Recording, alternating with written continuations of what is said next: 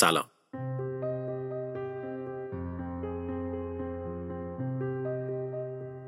زمان آگوست 1945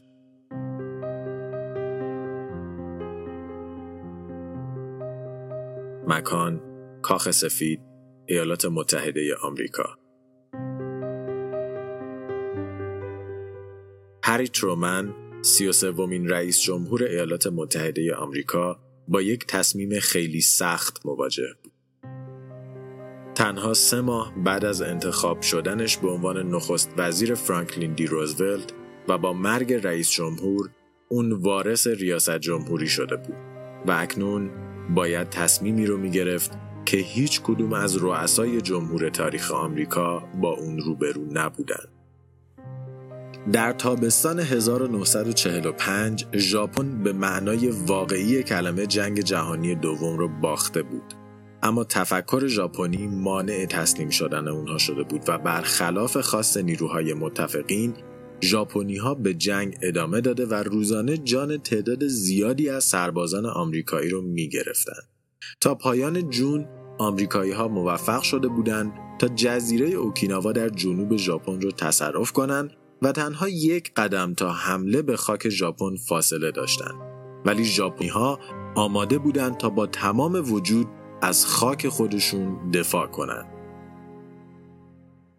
هزاران کامیکازی پرنده که بدون ترس از دست دادن جون خودشون مقر دشمن رو با هواپیماهاشون نشونه می گرفتند و دو میلیون نیروی جنگنده در خاک ژاپن که مشغول آموزش مهارت‌های جنگی به مردم عادی بودند تا همه کشور برای دفاع تمام ایار آماده باشه. آمریکا نقشه برای حمله نظامی و بمبارانهای پیوسته خاک ژاپن در برنامه داشت ولی این مأموریت به مرگ صدها هزار آمریکایی ختم شد و به خاطر همین ترومن در حال بررسی گزینه دیگه ای بود.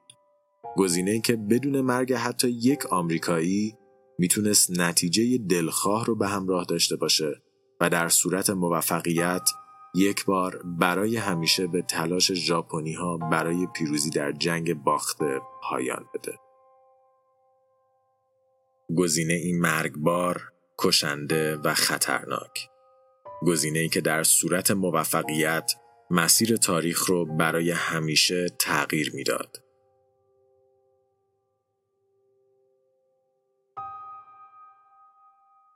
گزینه استفاده از نخستین بمب اتم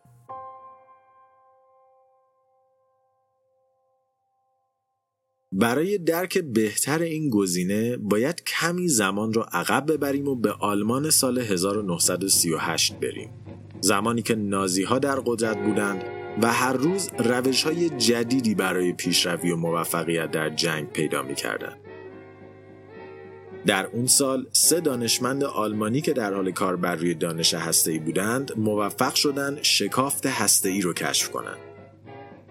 اوتو هان، لیس میتنر و فریتز اشرایتزمن فهمیدن که اگه اتم هایی که خیلی مویی لب مرز تعادل هستن توسط نوترون ها بمباران بشن طبق قانون این مساوی با MC2 آینستاین بعد از اینکه این نوترون توسط اتم جذب بشه تعادل مویش به هم میریزه و به اتم های سبکتری تبدیل میشه.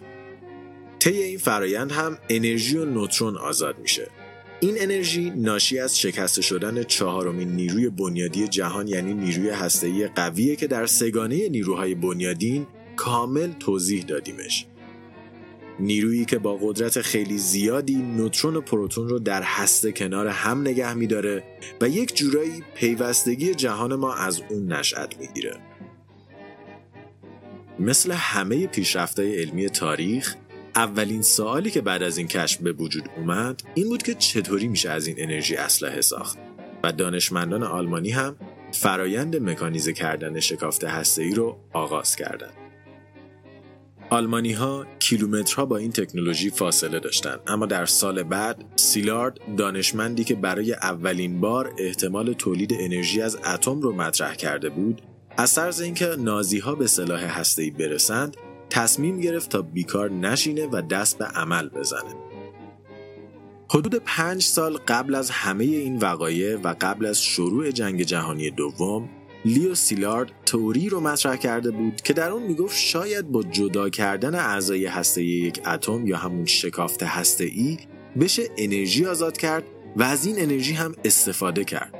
اون معتقد بود که شکافت یک اتم می‌تونه با آزاد شدن انرژی و نوترون های بیشتر ختم بشه که هر کدوم از این نوترون ها بعدا می‌تونن یک اتم دیگر رو بشکافند و مثل یک دومینویی که خراب میشه در مدت زمان کم اتم های زیادی از هم بپاشند و انرژی زیادی رو تولید کنند.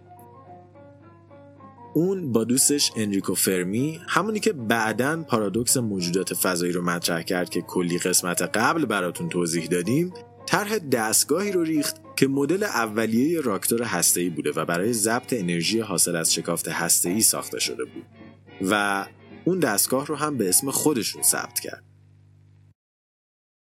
تئوری سیلارد دو سال بعد در آلمان ثابت شد و با حمله هیتلر به اتریش و بعد لهستان و همچنین تلاش بیوقفه نازی ها برای دستیابی به انرژی اتم سیلارد تصمیم گرفت تا طرح خودش رو با متفقین به اشتراک بذاره و به اونها در شکست دادن نازی ها کمک کنه. سیلارد نامه‌ای به فرانکلین روزولت رئیس جمهور وقت آمریکا نوشت و در اون از اهمیت شروع برنامه هسته‌ای گفت. اون حتی نامه رو به فرمی و چندین فیزیکدان دیگه داد تا امضا کنند. ولی هنوز این نامه به قدر کافی اعتبار نداشت تا به وسیله ایالات متحده آمریکا جدی گرفته بشه. پس اون به سراغ سلبریتی ترین دانشمندی رفت که در اون زمان و حتی در کل تاریخ وجود داشت تا امضای اون رو هم به نام اضافه و اعتبار طرح خودش رو بالا ببره. اون نامه رو به آلبرت آینستاین داد و با امضای اون در پایین درخواست فرانکلین روزولت موافقت کرد و کمیته اورانیوم تشکیل شد. کمیته اورانیوم همونطور که از اسمش پیدا بود با هدف تحقیق و پژوهش درباره اورانیوم و تولید انرژی و ساخت سلاح از اون تشکیل شده بود و دانشمندانی مثل ارنست لارنس، هارولد یوری و هارولد کامپتن که از برندگان نوبل بودند از اعضاش به شمار می‌رفتند. البته در اوایل هدف کمیته اورانیوم اصلا ساخت بمب اتم نبود بلکه اونها تنها می‌خواستن عملی بودن تئوری سیلارد که به شکل غیر مستقیم و به خاطر نوشتن نامه اعتراضی به روزولت از مؤسسین این کمیته به شمار می‌رفت رو بررسی کنند مهمترین بخش این تئوری وجود عناصری بود که در شکافت هسته‌ای قابل استفاده باشند یکی از مناسب ترین این عناصر اورانیوم بود که خب خود اورانیوم در ترکیبی از دو ایزوتوپ در طبیعت یافت میشه. ایزوتوپ چیه؟ خب درون هر هسته دو تا چیز وجود داره نوترون و پروتون. تعداد پروتون هر اتم نوع اون اتم رو مشخص می‌کنه که مثلا هیدروژن یا هلیوم یا کربن. ولی تعداد نوترون یک اتم می‌تونه بالا و پایین بشه بدون اینکه نوعش تغییر کنه. یعنی مثلا کربن دوازده کربنیه که 6 تا پروتون و 6 تا نوترون داره در حالی که کربن 13 6 تا پروتون و 7 تا نوترون داره. اورانیوم هم دو تا ایزوتوپ داره. اورانیوم 238 که 92 تا پروتون و 146 تا نوترون داره و یه بخش خیلی کمی که اورانیوم 235 که همون 92 تا پروتون رو داره ولی به جای 146 تا 143 تا نوترون داره. اما همین ستا نوترون کلی تفاوت در فرایند ماجرا ایجاد می‌کنه. اگه شما یه نوترون خالی رو بکوبونین به اورانیوم 238 اون یه دونه نوترون جذب هسته میشه و اورانیوم 239 رو تشکیل میده. در حالی که پرتاب نوترون به اورانیوم 235 باعث میشه به اورانیوم 236 تبدیل بشه که خیلی خیلی خیلی ناپایداره و سریعا از هم میپاشه و همونطور که گفته شد انرژی و نوترون آزاد می‌کنه. مشکل این اورانیوم اینجاست که خیلی خیلی محدوده. اونقدر محدود که تنها یک درصد اورانیوم موجود در جهان رو تشکیل میده. پس قدم اول در حل معمای هسته ای جدا کردن این ایزوتوپ از بقیه اورانیوم ها بود. این کمیته در نهایت متوجه شدند که ترکیب اورانیوم با فلوئور گازی رو تشکیل میده که فیلتر کردنش تنها اجازه عبور ایزوتوپ مورد نیاز اونها رو میده و به این ترتیب گام اول در رسیدن به سلاح هسته‌ای رو برداشتن. در تمام این زمان و به مدت چهار سال کل این پروژه به شکل مخفی در آمریکا و با کمک کانادا در حال انجام بود. هیچکس حتی کنگره از انجام این پروژه با خبر نبود و تمامی اتفاقات، کشفیات و پیشرفتها در سکوت خبری بدون هیچ گزارشی و در تاریکی کامل انجام می شد. این کمیته با گذر زمان و گسترش آزمایشات با اسم پروژه منحتن به فعالیت خود ادامه داد. بیش از 43 هزار نفر در پروژه منحتن مشارکت داشتند و نظامیان آمریکایی و دانشمندان آمریکایی، اروپایی و کانادایی همچون سیلارد، فرمی و جانوان نویمن دست به دست هم در حال تلاش برای شکست دادن آلمان در رسیدن به سلاح هسته‌ای بودند. تا اینکه در سال 1942 و در زیرزمین دانشگاه شیکاگو در آزمایشگاهی که کسی از اون خبر نداشت انریکو فرمی موفق شد اولین واکنش زنجیره‌ای هسته‌ای کنترل شده را آزمایش کنه. دو سال بعد و در سال 1944 در جنوب غربی آمریکا استخراج اورانیوم آغاز شد و در نیومکسیکو و در آزمایشگاه لوس آلاموس جولیوس رابرت اوپنهایمر تحقیقات علمی و زیرساختی بمب اتم رو نظاره‌گر بود. فردی که بعدها لقب پدر بمب اتم رو از آن خودش کرد و فردی که بعدها از ساخته خود پشیمون شد. اوپنهایمر با چند مشکل روبرو بود. اول جلوگیری از هدر رفت نوترون های تشکیل شده بعد از هر شکاف. دوم افزایش تصاعدی برخوردها بعد از آغاز فرایند شکافت هسته‌ای در راستای تولید انرژی بالا و شکلگیری حالت انفجاری و در نهایت جلوگیری از رخ دادن چنین اتفاقی تا لحظه ایدئال. اوپنهایمر و تیمش مشکل اول و دوم را با تغییر شکل محوزه نگهدارنده نوترون ها حل کردند. اونها با طراحی یک حجم کروی موفق شدند سطح فرار رو به حد اقل و حجم موجود برای رخ دادن برخوردها رو به حد اکثر برسونند. و با استفاده از یک آینه مخصوص در حاشیه این حجم کروی از هدر رفت نوترون های تولید شده بر اثر شکاف جلوگیری کنند و اون رو به جرم بحرانی برسونند. تا بیشترین میزان برخورد به شکل تصاعدی رخ بده و انرژی به میزان خیلی زیادی آزاد بشه. اما مشکل طرح فعلی در اینجا بود که با چنین طرحی انفجار بلا فاصله و در کسری از ثانیه بعد از شروع برخوردها اتفاق میافتاد و زیاد فرصتی برای رسوندن بمب تا مقصد پیش نمی اومد. جواب فیزیکدانان به این بحران جداسازی محوزه کروی و تقسیم اون به دو بخش مختلف بود که هر کدوم زیر جرم بحرانی در حال فعالیت باشند. بمب اتم این دو محوزه رو با فاصله از یکدیگر هم می‌کرد و بعد از رسیدن به مقصد مورد نظر انفجاری کوچیک درون بمب دو محفظه رو به سمت همدیگه حل می‌داد و با رسوندن جرم به میزان بحرانی منجر به آزاد شدن انرژی خیلی خیلی زیاد اتم می‌شد. بمبی که می‌تونست درجه هوا رو تا یک میلیون درجه سلسیوس بالا ببره و معادل 15 هزار تن TNT انرژی آزاد کنه. در 16 جولای 1945 اوپنهایمر اولین بمب اتم را با موفقیت در ترینیتی و در نزدیکی لوس آلاموس آزمایش کرد و انسانها برای اولین بار و از نزدیک با قدرت ناب و خالص بمب اتم روبرو شدند.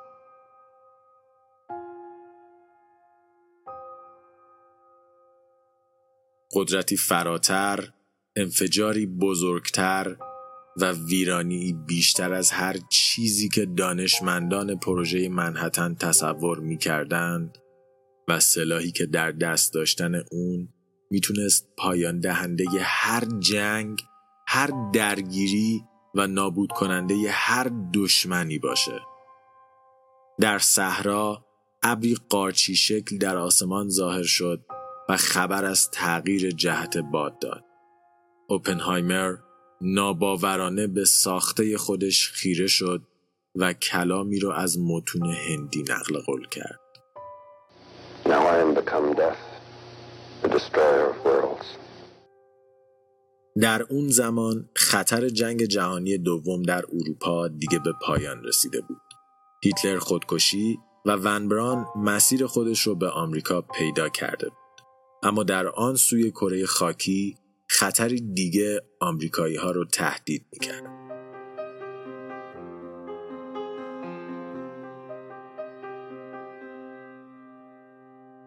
هزاران کامیکازی پرنده که بدون ترس از دست دادن جون خود مقر دشمن رو با هواپیماهاشون نشانه می گرفتن و دو میلیون نیروی جنگنده در خاک ژاپن که مشغول آموزش مهارت‌های جنگی به مردم عادی بودند تا همه کشور برای دفاع تمام ایار آماده باشه.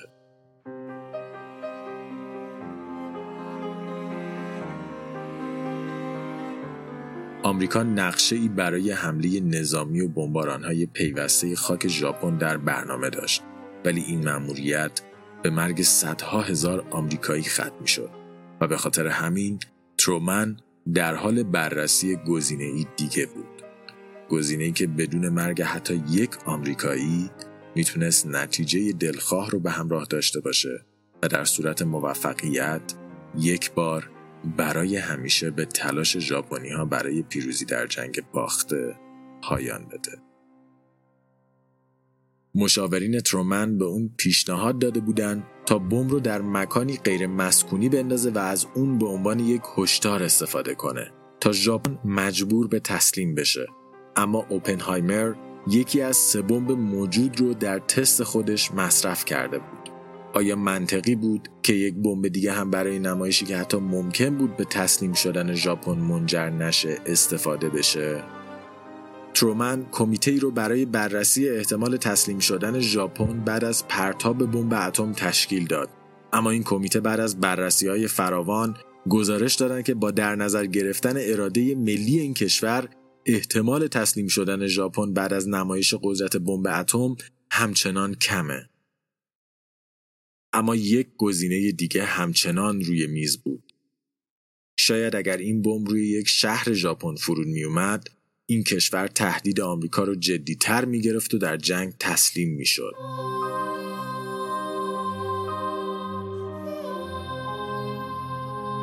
این شهر باید از های قبلی دور می بود تا آسیب بمب به خوبی درک بشه. این شهر باید نقشی تأثیر گذار در ساخت سلاحهای نظامی ایفا می کرد و در نهایت این شهر باید دور از مکانهای فرهنگی و تاثیرگذار ژاپنی مثل کیوتو می بود. بعد از بررسی های فراوون هیروشیما توسط کاخ سفید به عنوان مقصد اولین بمب اتم در تاریخ انتخاب شد. در 6 آگوست 1945 بوینگ B 29 Superfortress Enola Gay از جزیره‌ای که 6 ساعت تا ژاپن فاصله داشت از زمین به سمت آسمان پرواز کرد. این هواپیما حامل دومین بمب اتم جهان که Little Boy نام داشت بود و مقصدش هیروشیما تعیین شده بود.